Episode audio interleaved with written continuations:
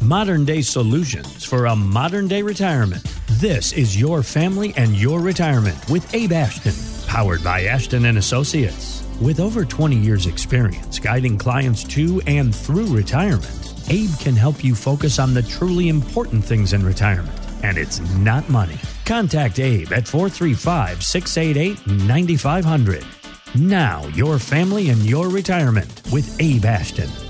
And as people are listening to us talk about retirement planning, Abe, when would you say is the best time for someone to get in and start getting their retirement plan in place? Yesterday. Okay. Yesterday. Uh, you know, there's never there's never too early of a time. In fact, my wife and I were just talking about this because we have a couple of our kids that will work part time at the office, helping with anything from janitorial services to filing to moving things around. And we were talking about what they pay them, what we pay them, um, which is more than fair for any parents to pay their kids. But we were talking about just uh, and these are these are uh, you know we're talking about teenagers here, um, talking about paying them to help them open a Roth IRA and and at their age, if we just help them save and contribute the maximum amount to a Roth IRA, um, let's say it is 16 year old for six years. All right. And all we did it was for those six years from, from, from 16 to 22 years old. We help them work and help them put away the maximum. Um, it's, it's actually $6,500 a year, but let's say $6,000 a year for those six years. If they never contributed another dime into that Roth IRA because they got married and started raising their family of their own and it gets hard and it, it's difficult to save. But if all that was was six years times that $6,000 by the time starting this early, this goes to your timing question, starting this early, that Roth IRA at a really modest interest rate would be over a million dollars when they get to the age where they could actually use it and retirement age. So six years of contributions at $6,000 a year right now makes all the difference because you have the number one asset working in your favor, and that is time. So yes, the earlier you start, the better. But then you'll have people that will come in and say, oh, I'm 70 or I'm 65 and I, is,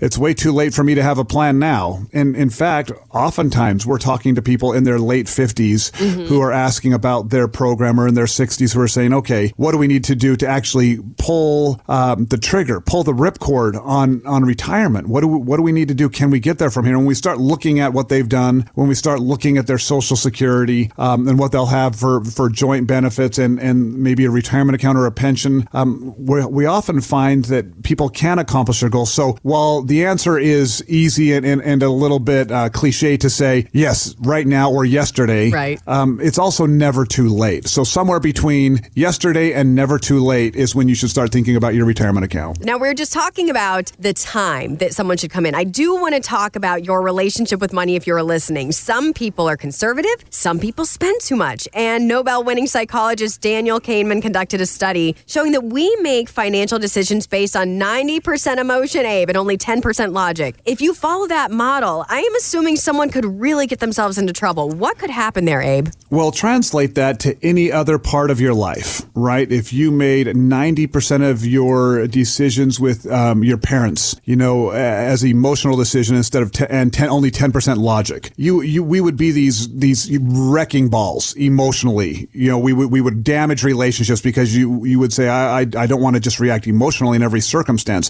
If we drove our cars 90% emotionally and only 10% logically, meaning following the rules and following the lines, eh, we would never get from home to anywhere we were to the grocery store. Right. Because we'd be running people off the road. In almost every other aspect of our life, we would recognize that that is way out of bounds to operate on a 90% emotion to 10% logic. But our money is something that we've either been told or taught or, or instructed to care so deeply about that we start to panic. We start to make these very impulsive emotional decisions, which is throwing caution to the wind and risking way too much, throwing caution to the wind and, and um, liquidating and p- putting everything in cash when the market starts to get a, a little scary. And um, right now is a great example of that because the market has been so volatile. There's been so much losses this last 12 months that people are saying, I'm out and I'm done for good. Well, if you're 70 years old, you can afford, you might be able to afford that kind of emotional decision to say, Hey, for the rest of my life, at my age, I shouldn't be in the market anymore. But, but if you're 40 years old and you're looking at your retirement account, the number of years that you still have to work and the number of years that you're still planning on contributing, making that kind of an emotional decision is very illogical. And, and you shouldn't make that kind of emotional decision at that age. So, so yes, emotion, logic of 10% and uh,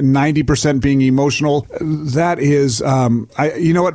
I see the results and the consequences of that kind of thinking every day. And it, it dramatically can hurt your gains and dramatically increase your losses. So get somebody on your side to help you protect you from yourself. Once you understand that you're not alone and, and people get embarrassed, they think, oh, I made such a mistake. Anything I touch, anything, Abe, anything I buy in the stock market, you should sell because that's how bad my luck is. If I got a dime every time I heard that, you know, like, people just believe that they have the worst luck or it's, it's constantly chasing them around. Find somebody in your life, a, a great financial advisor, um, somebody that you trust and respect, and have them help you be less emotional about these very important financial decisions. Find out more at AshtonWealth.com. Any comments regarding safe and secure investments and guaranteed income streams refer only to fixed insurance products. They do not refer in any way to securities or investment advisory products. Fixed insurance and annuity product guarantees are subject to the claims paying ability of the issuing company and are not offered by Retirement Wealth Advisors.